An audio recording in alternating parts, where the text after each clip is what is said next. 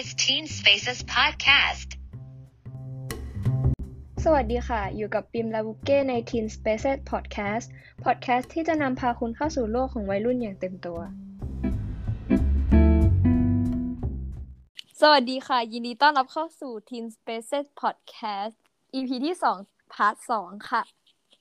ใน EP นี้เนี่ย เราก็จะมาพูดคุยเกี่ยวกับเรื่องเกม หรือว่าการเล่นเกมค่ะ เราก็มีแขกรับเชิญพิเศษอย่าง เกตเตอร์ซึ่งเป็นบุคคลที่นับได้ว่าเล่นเกมบ่อยเลยทีเดียว แล้วก็ค่อนข้างที่จะมีประสบการณ์กับการเล่นเกมค่ะ ซึ่งเกตเตอร์ก็เป็นศิษย์เก่าของโรงเรียนเรานะคะ วันนี้เราก็เลยได้รับเชิญเขามาค่ะ แนะนำตัวหน่อย สวัสดีครับเกตเตอร์นะครับโอเคค่ะ งั้นคือวันนี้เราจะมาถามแล้วก็มาอารมณ์เหมือนแบบประมาณว่าสัมภาษณ์เกตเตอร์ละกันว่า ผู้ที่มีความรู้เกี่ยวกับเกมเนี่ย คิดเห็นยังไงบ้างกับคำถามที่เราจะถามนะคะ ก็คำถามแรกเนี่ยก็จะถามว่าปกติอยู่บ้านแบบเล่นเกมบ่อยแค่ไหน ก็บ่อยมากแทบจะทุกวันเลย แล้วแบบทุกวันนี่คือเล่นวันละประมาณกี่ชั่วโมงคะประมาณห้าชั่วโมงต่อวันครับอ๋อถือว่าเยอะเลยทีเดียว แล้วเกมที่ส่วนมากจะเข้าไปเล่นนี่เป็นเกมอะไรคะ ก็ส่วนใหญ่เป็นเกม PUBG Mobile ครับเล่นกับเพื่อน แล้วเอ่อขอเหตุผลหน่อยว่าทำไมถึงเข้าไปเล่น PUBG เพราะว่าเห็นหลายคนเนี่ย ก็เล่นกันเยอะพอสมควรอยู่ค่ะ ก็ตอนแรกก็ไม่ได้เล่นเกมหรอกครับ แต่ก็พออยากมีอะไรคลายเครียดครับก็เลยโหลดเกมมาเล่น อืม แล้วก็ได้เล่นกับเพื่อนๆด้วยใช่ไหมคะ ใช่ครับ แล้วคิดว่าผลกระทบหรือว่าปัญหาที่ได้จากการเล่นเกมเนี่ยมีอะไรบ้าง เช่น การจัดการเวลาหรือว่าการพักผ่อนหรือเรื่องสุขภาพคะครับก็มีพอเวลาเราเล่นเกมเยอะๆก็จะทำให้สายตาเราเสียหรือว่าเออไม่มีแล้วก็ไม่มีปฏิสัมพันธ์กับคนรอบข้าง หรือว่าคนในครอบครัว แล้วก็ก็มีความรับผิดชอบในงานที่ต้องทำน้อยลงพวกการบ้านหรืองานที่ต้องทำส่งในรายวิชาต่างๆ ก็จะโดนหักคะแนนไป อ๋อค่ะ แล้วแบบอยากจะถามเกตว่า เออ คิดยังไงกับคนที่บอกว่า เออ คนที่เล่นเกมเยอะเนี่ย ติดเกมหรือว่ามีคนมาบอกเราว่า เราเป็นเด็กติดเกม คิดยังไงบ้างคะครับ ก็รู้สึกไม่ค่อยดีแล้วก็ไม่อยากให้มีอคติกับคำว่าติดเกมนะครับ เพราะว่าเด็กบางคนก็ถึงจะเล่นเกมเยอะแต่ก็ไม่ได้แปลว่า ต้องติดเกมเสมอไปนะแล้วก็บางคนก็ใช้คำพูดหรือว่ามีอารมณ์ที่รุนแรงมากขึ้น ซึ่งก็ติดมาจากการเล่นเกมครับ ค่ะ ก็จริง ๆ วันนี้ก็อยากที่จะให้เกตเตอร์เนี่ยอยู่สัมภาษณ์กับเราต่อไปเรื่อย ๆ แต่ว่าก็เป็นแขกรับเชิญที่ เอ่อเป็นเพื่อนเก่าของเราก็ เออเป็นเกียรติมากๆที่เกตเตอร์ได้มาร่วมเป็นแขกรับเชิญในรายการของเราก็ขอบคนที่มาให้ สัมภาษณ์แล้วก็แชร์ประสบการณ์ให้ทุกคนได้ฟังนะคะ วันนี้ก็ขอบคุณแขกรับเชิญมาก ๆ ค่ะ ครับ ขอบคุณครับ ค่ะ ถึงแม้ว่าแขกรับเชิญของเราจะได้ออกจากรายการไปแล้ว แต่ว่าเราก็ยังคงเหลือ เอ่อเป็นเพื่อนเพื่อพูดคุยสาระน่ารู้เกี่ยวกับเกมกันต่ออีกนะคะเดี๋ยวเราจะพูดถึงอะไรคะ พูดถึงเกมเนี่ยแหละค่ะ ซึ่งคำว่าเกมเนี่ย อย่างที่ทุกคนได้ทราบนะคะ มันก็คือแบบเออสื่อที่ให้ความสนุกสนาน หรือว่าโปรแกรมที่ให้ความเพลิดเพลินหรือว่าความบันเทิงแก่ทุกเพศทุกวัยเลยค่ะ ซึ่งเกมเนี่ยก็จะแบ่งออกเป็นสองประเภทใหญ่ ๆ ก็คือเกมออฟไลน์ แล้วก็เกมออนไลน์ค่ะ อืมซึ่งเกมออฟไลน์เนี่ยก็เป็นสิ่งที่ทุกคนอาจจะยัง แยกไม่ค่อยออกระหว่างออฟไลน์กับออนไลน์วันนี้เราก็เลยจะมาเจาะจงถึงเรื่องนี้กันค่ะ โดยเราก็ได้รับหน้าที่เป็นผู้พูดคุยเกี่ยวกับออฟไลน์เกมนะคะออฟไลน์เกมเนี่ยอย่างแรกทุกคนคงต้องแบบรู้จักกับคำว่าออฟไลน์ก่อนเนาะออฟไลน์ก็คือการเล่นแบบ ไม่ได้อยู่ในออนไลน์ พูดยังไงดีแบบสามารถเล่นได้คนเดียวหรือเครื่องเดียว ไม่สามารถเล่นผ่านแบบอินเทอร์เน็ตกับคนอื่น ๆ ไม่สามารถพูดคุยกับคนอื่น ๆ ในเกมได้ก็คือในเกมของเราเนี่ยจะมีแค่เราคนเดียวเลยแบบ number one จริงๆ ซึ่งเกมนี้เนี่ย พอเราเล่นคนเดียวเราก็สามารถหยุดได้ อันนี้เป็นสิ่งที่ดีสำหรับการเล่นออฟไลน์เกมนะคะ เพราะว่าเราหยุดปุ๊บแล้วเราก็สามารถไปทำอย่างอื่นได้ แล้วค่อยกลับมาเล่นเกมก็ได้ค่ะ หรือสุดท้ายเนี่ย ออฟไลน์เกมเนี่ยก็จะมีเอ่อบางเกมที่ให้ทำเป็น quest หรือว่าแบบผ่านด่านต่างๆ ไปเก็บด่านไปเรื่อยๆ ค่ะ อย่างเช่นเกม Cooking Adventure เนี่ยที่เป็นเกมที่เคยบูมอยู่ในช่วงหนึ่งเลย ตอนนี้ก็หลายๆคนก็อาจจะยังเล่นอยู่ ก็เป็นเกมการทำอาหารที่เราเล่นคนเดียวทำอาหาร แต่ว่ามีลูกค้าคนอื่นเดินเข้ามา ซึ่งลูกค้าพวกนั้นก็จะเป็น AI หรือว่าเป็นบอทค่ะ แล้วก็อีกเกมหนึ่งก็คือ Cozy Road ค่ะ เป็นเกมที่อ่าหลายๆคนเนี่ยอาจจะไม่คุ้นชื่อ แต่ว่าจริง ๆ แล้วเชื่อว่าทุกคนเคยเล่น เพราะว่าเวลาไปเข้าช็อป Apple หรือว่าเข้าช็อปแบบพวกที่ขายโทรศัพท์แบบของ Apple อะไรเงี้ยค่ะ ก็จะเจอประจำเลยเวลาเดินเข้าไปใน iPad เอ้ยเดินเข้าไปดู iPad อะไรอย่างนี้ก็จะเห็นเกมนี้เราก็เป็นหนึ่งในผู้เล่นคนนั้นที่เข้าไปเล่นทุกรอบเลยค่ะ ค่ะ ต่อมาเราก็จะมาพูดถึงเรื่องเกมออนไลน์กันค่ะ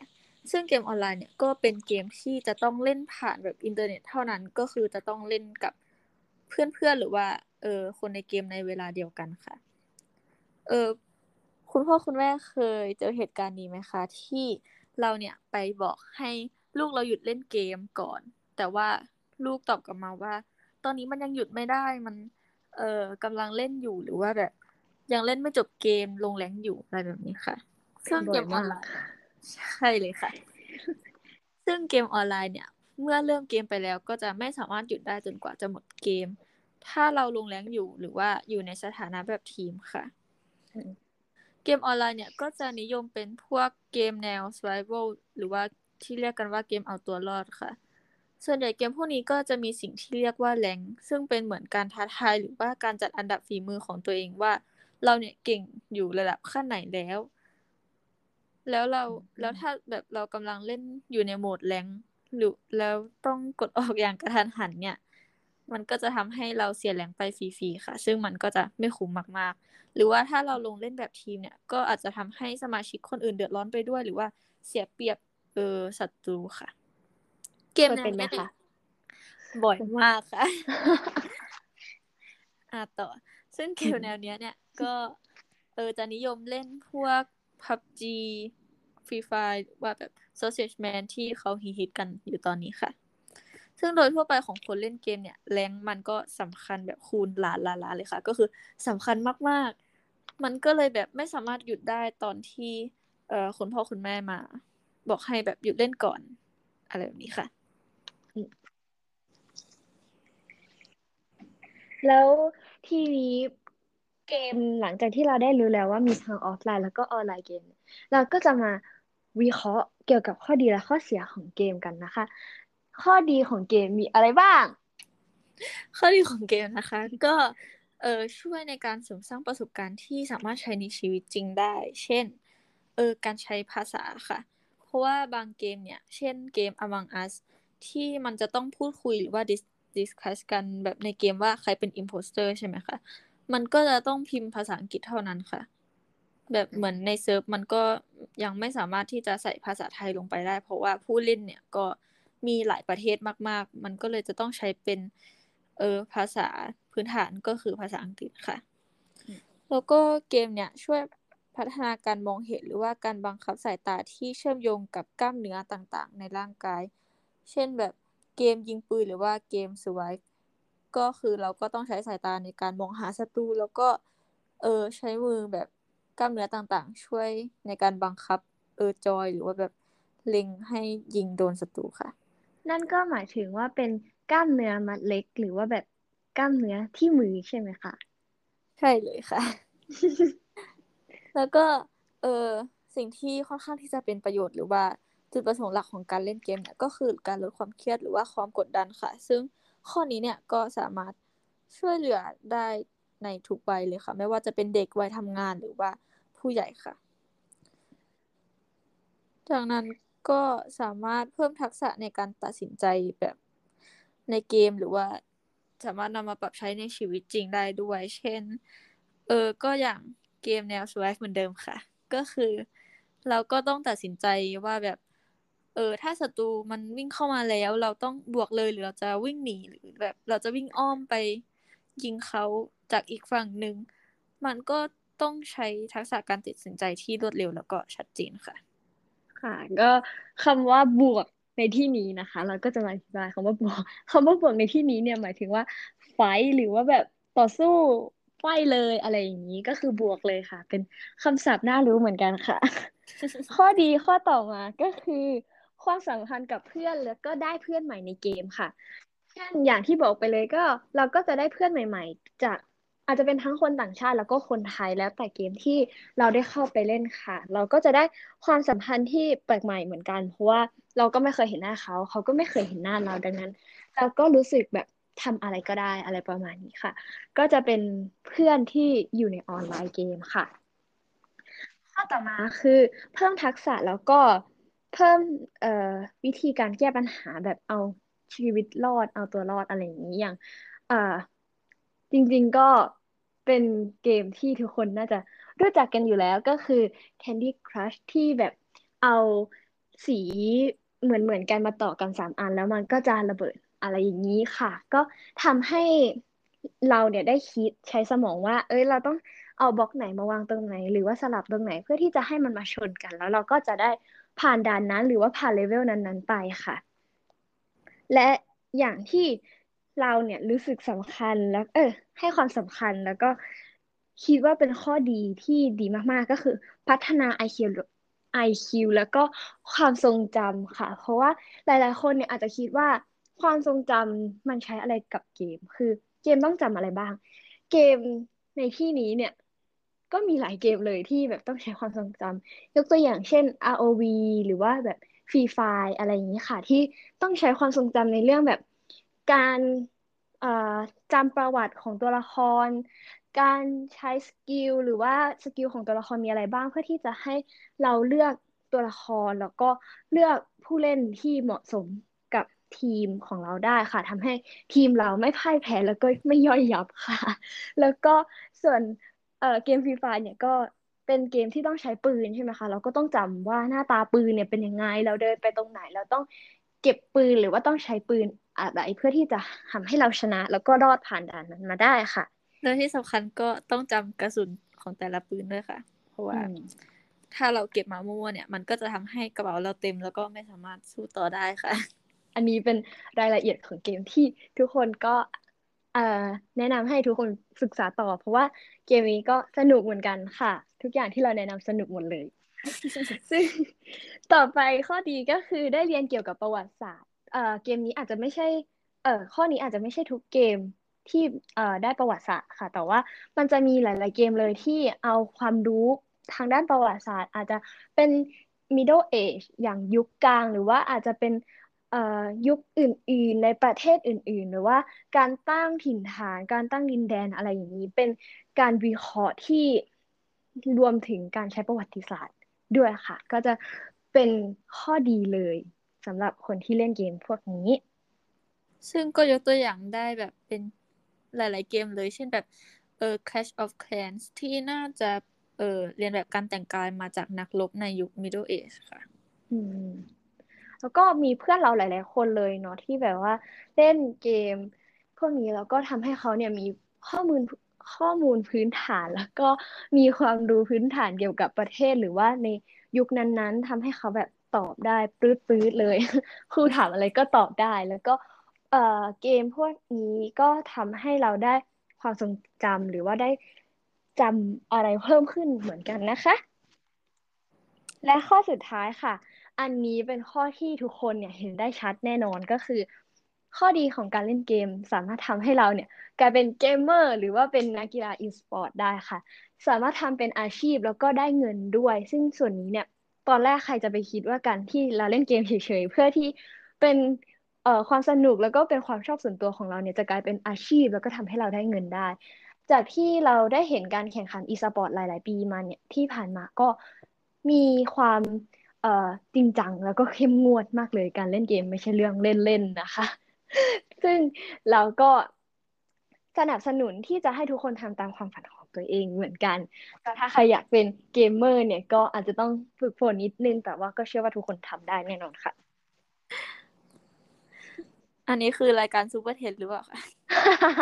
ไม่อันนี้คือเราแบบเป็นขวัญและกำลังใจให้กับทุกๆคน เพื่อนแบบแบบางคนอาจจะท้อแท้กับการเล่นเกมอะไรอย่างนี้แล้วก็มีหวังนะคะ ทุกคน ยังไงก็ต้องผ่านไปได้ใช่เลยค่ะ แล้วก็จะพลาดไม่ได้เลยไปกับข้อเสียของการเล่นเกมค่ะ หลักๆ เลยก็จะมีโทษต่อแบบ สุขภาพร่างกาย เช่นดวงตาเนี่ย เมื่อเราจ้องหน้าจอมากเกินไป ก็อย่างที่รู้ๆกันอยู่ก็คือหน้าจอเนี่ย มันก็จะมีแสงสีฟ้าที่ส่งผลเสียมากๆต่อดวงตาเราค่ะ แล้วก็ถ้าเรานั่งเล่นเกมแบบ ท่านานๆทั้งวันท่าเดียวนานๆทั้งวันหรือว่าแบบนั่งอยู่ที่เดิมไม่ขยับไม่ทำ exercise อะไรเลยเนี่ย มันก็ทำให้ร่างกายปวดเมื่อยด้วยค่ะ อืมต่อมาใช่เลยก็แบบ พอเราเล่นเกมไปเยอะๆเราก็จะรู้สึกแบบอยากเล่นอีกเรื่อยๆถ้า rank มันขึ้นก็เล่นไปเรื่อยๆ จะได้แบบแต่ขึ้นไป rank สูงๆได้ทำให้แบบนอนดึกจากนั้นก็ตื่นสายหรือว่าแบบวันต่อมาก็ไม่กินข้าวเช้า หรือว่าไม่กินมื้ออื่น ๆ ไปด้วย เพราะว่าเกิดความเพลียจากการที่นอนดึกมาจากการเล่นเกมค่ะ แล้วก็มีโทษต่อแบบสุขภาพจิตใจ เช่น เล่นแล้วเกิดอาการหงุดหงิดโมโหเพื่อนในทีม หรือเล่นแล้วแบบหัวร้อนใช้คำพูดที่รุนแรง แล้วก็มีสับอารวัมยณ์รุ่นที่แบบแปรปรวนหรือว่ารุนแรงมากขึ้นค่ะ ก็เอ่อทักษะการเข้าสังคมก็คือเหมือนกับว่าเมื่อเราแบบ เออเล่นเกมเราก็จะมีแต่สังคมในเกม ซึ่งสังคมในเกมเนี่ยเขาก็แบบอาจจะไม่รู้ว่าเราเป็นใครมาจากไหน แล้วก็แบบคิดว่าเราก็จะทำอะไรก็ได้ ซึ่งในการทำอะไรก็ได้เนี่ยเนี่ยมันไม่สามารถใช้กับชีวิตจริง ๆ ได้ มันก็เลยจะส่งผลให้แบบในชีวิตจริง เราก็อาจจะไม่ชินหรือว่าไม่รู้วิธีการในการที่จะแบบเข้าหาเพื่อนๆค่ะ ค่ะ แล้วก็เห็นได้จากตัวละครที่มีชื่อว่าบุ๊ก ซึ่งเป็นตัวละครมาจากซีรีส์เอ่อวัยแสบสาแหลกขาดนะคะ ซึ่ง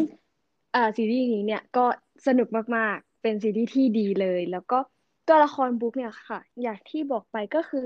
เขาเนี่ยเป็นตัวละครที่มีความเอ่อเล่นเกมเล่นเกมแล้วก็แบบติดเกม หรือเข้าข่ายการเป็นเด็กติดเกมได้ค่ะเขาก็เลยไม่ไม่ค่อยมีเพื่อนในสังคมจริง เพราะว่าไม่รู้ว่าจะเข้าหา เพื่อนยังไง แล้วก็เขารู้สึกว่าการที่มีเพื่อนในสังคมออนไลน์เนี่ยมันดีกว่า เพราะว่าแต่ละคนเนี่ยก็ได้พูดในสิ่งที่ตัวเองชอบ ซึ่งเป็นสิ่งที่ทุกคนก็ชอบคล้ายๆกันค่ะ เป็นความชอบที่แบบ ทุกคนมาแลกเปลี่ยนกัน เขาก็เลยไม่ค่อยที่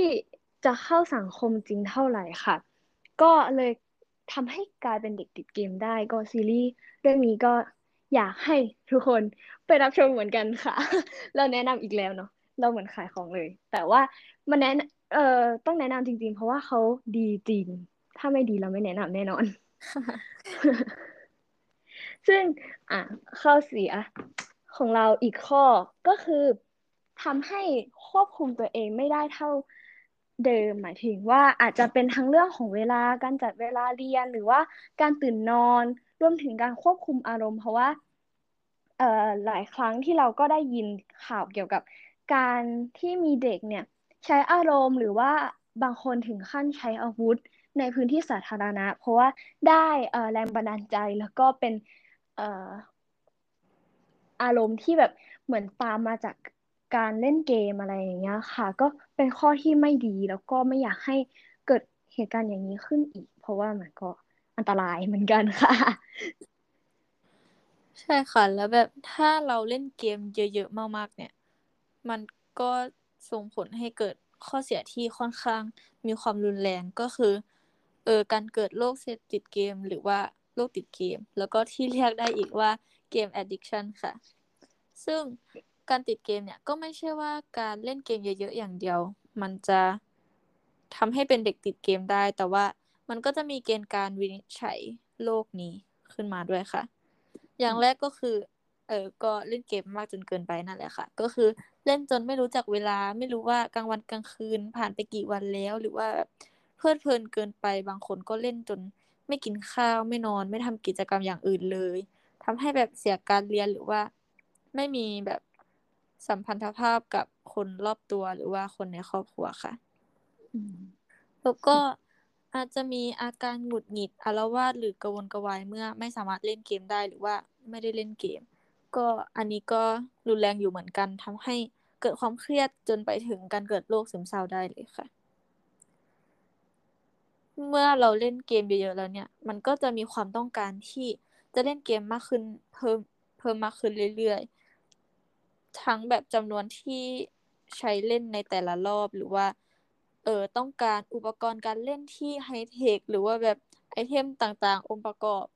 เกี่ยวกับเกมมากขึ้น เช่น การเติมเกมหรือแบบคอมอะไรแบบนี้ค่ะ แล้วก็เมื่อเราเล่นเกมเนี่ย เออหลาย ๆ เกมในช่วงนี้มันก็ เออหาเงินได้จากการที่เราเติมเกมเพื่อได้ไอเทมในเกมใช่ไหมคะ อ่าแล้วมันก็แบบทำให้พฤติกรรมไม่ดีตามมา เช่น เออ ขโมยเงินจากคนรอบข้างได้เลยค่ะ หรือว่าแบบมีการทะเลาะกับคนรอบข้าง เพราะว่าเราชินกับสังคมในเกมมากเกินไป หรือว่า เอออาจจะแบบมีการโกหกคนรอบข้างได้ค่ะ ซึ่งอ่าการกระทำอย่างนี้เนี่ยเป็นสิ่งที่ไม่ดีอยู่แล้ว ทุกคนก็รู้แต่ว่า เราอยากจะเน้นย้ำว่ามันไม่ใช่ทุกคนนะคะ ที่ว่าจะเป็นอาการแบบนี้ได้มันก็ ขึ้นอยู่กับปัจจัยหลาย ๆ อย่างทั้งสภาพแวดล้อม แล้วก็เออเกมที่เล่นก็มีผลเหมือนกันค่ะ แต่ว่าเรามาพูดในแง่ของคุณหมอละกัน เราเป็นคุณหมอให้ คุณหมอก็แบบพอได้รู้แล้วว่ามีเกณฑ์ที่จะใช้วินิจฉัยโรคเสพติดเกมเนี่ยเขาก็ได้สงสัยว่า เอ่อทำไมถึงคนติดเกมเนี่ย เอ่อมีพฤติกรรมแล้วก็มี อารมณ์หรือว่ามีการกระทำที่รุนแรงมากกว่าปกติ หรือว่าเหมือนได้รับอะไรมาจากเกมบ้างเขาก็สงสัยมากเราก็อาจจะเคยสงสัยเหมือนกันค่ะ ซึ่งวันนี้คุณหมอก็ได้หาคำตอบมาให้เราแล้ว คุณหมอก็ได้บอกมาว่าโครงสร้างของสมองเนี่ย มันทำงานผิดปกติ ก็เลยทำให้เขาเนี่ยได้รับอารมณ์แล้วก็ ได้รับความรู้สึกอะไรอย่างเงี้ยค่ะ มาจากเกมมากมากกว่าคนอื่น ๆ เพราะว่าเขามีระบบประสาท แล้วก็มี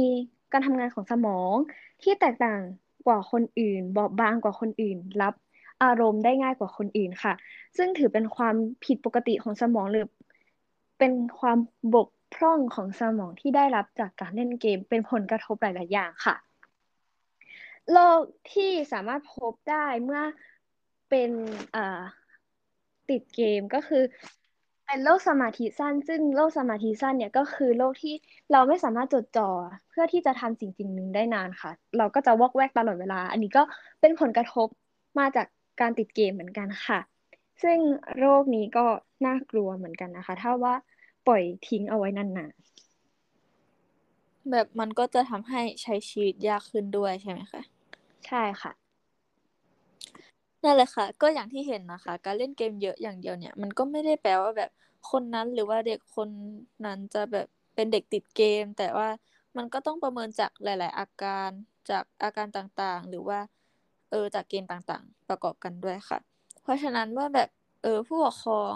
เห็นลูกหรือว่าเด็กเล่นเกมเยอะๆเนี่ยก็อาจจะไม่สามารถพูดรวมไปเลยได้ว่าเป็นเด็กติดเกม เพราะว่าในมุมมองของแบบอ่าวัยรุ่นหลาย ๆ คนเนี่ย เมื่อมีคนมาบอกว่าเราเป็นเด็กติดเกม มันก็จะรู้สึกว่าแบบ เออเราแบบอาจจะเป็นตัวปัญหาหรือเปล่า เพราะว่าการที่เป็นเด็กติดเกมมันก็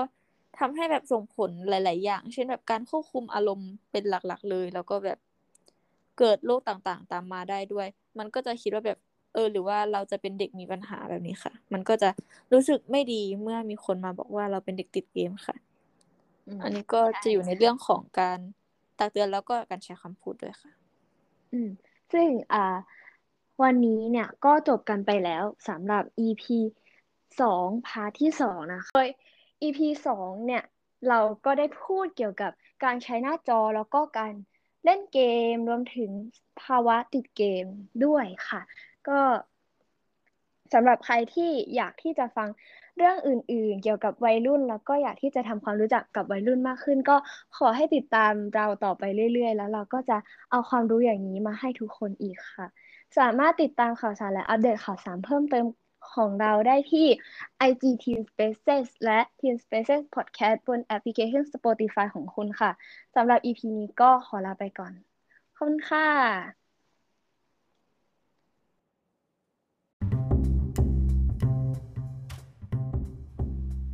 is Teen Spaces Podcast.